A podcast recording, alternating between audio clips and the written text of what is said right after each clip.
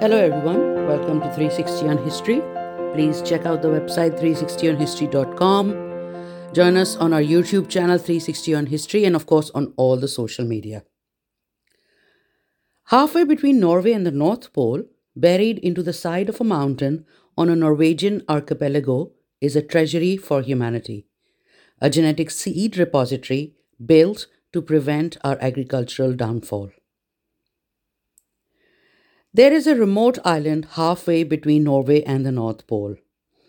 And the Svalbard Global Seed Vault, also known as the Doomsday Vault, is a secure seed bank located on this Norwegian island of Spitsbergen in the remote Arctic Svalbard archipelago. Its purpose is to safeguard the seeds of the world's food plants in case of a global crisis.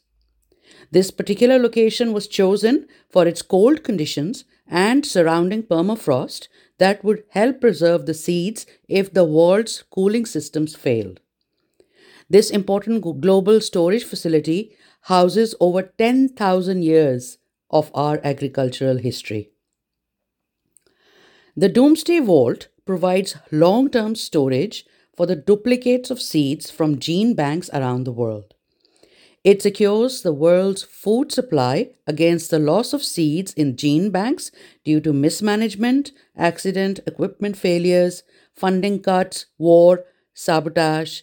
It also protects them against disease and natural disasters, and of course, it preserves them against climate change. The vault is managed under terms spelled out in a tripartite agreement among the Norwegian government, the Crops Trust, and the Nordic Genetic Resource Center or NordGen.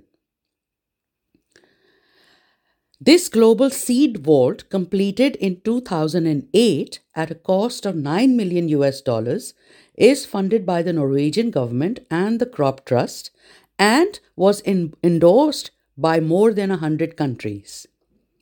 Located deep inside a sandstone mountain, it is designed to withstand even a global nuclear war. The seed vault is kept at a constant temperature of minus 18 degrees Celsius or minus 0.4 degrees Fahrenheit, which is ideal for long term seed storage.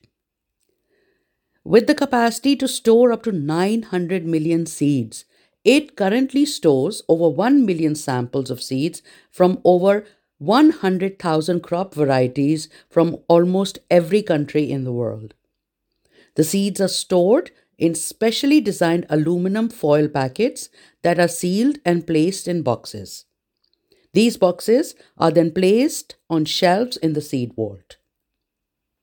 It is only opened when seeds are deposited or withdrawn. When seeds are deposited, they are first quarantined to prevent the introduction of pests or diseases. The seeds are then tested to ensure that they are viable. Once the seeds have been tested, they are stored in the seed vault.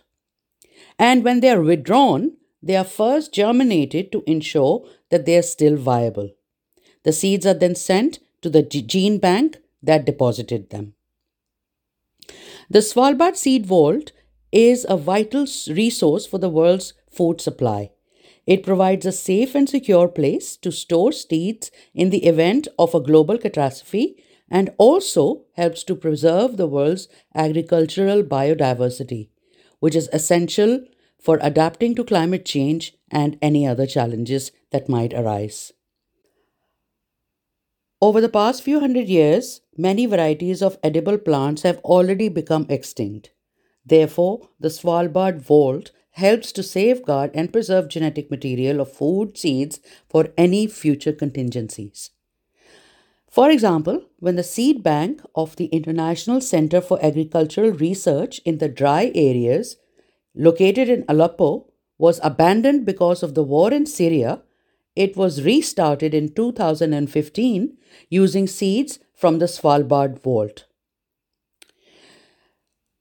So, in a nutshell, the vault provides a safe and secure place to store seeds in the event of a global catastrophe it helps to preserve the world's agricultural biodiversity, which is essential for adapting to climate change and other challenges. It is a valuable resource for scientists who are working to develop new crop varieties that are more resistant to pests, diseases, and drought, and it is a symbol of international cooperation and collaboration. The Svalbard Global Seed Vault is a vital asset for the world's food supply and agricultural biodiversity. It is a testament to the importance of preserving a plant's genetic resources for future generations.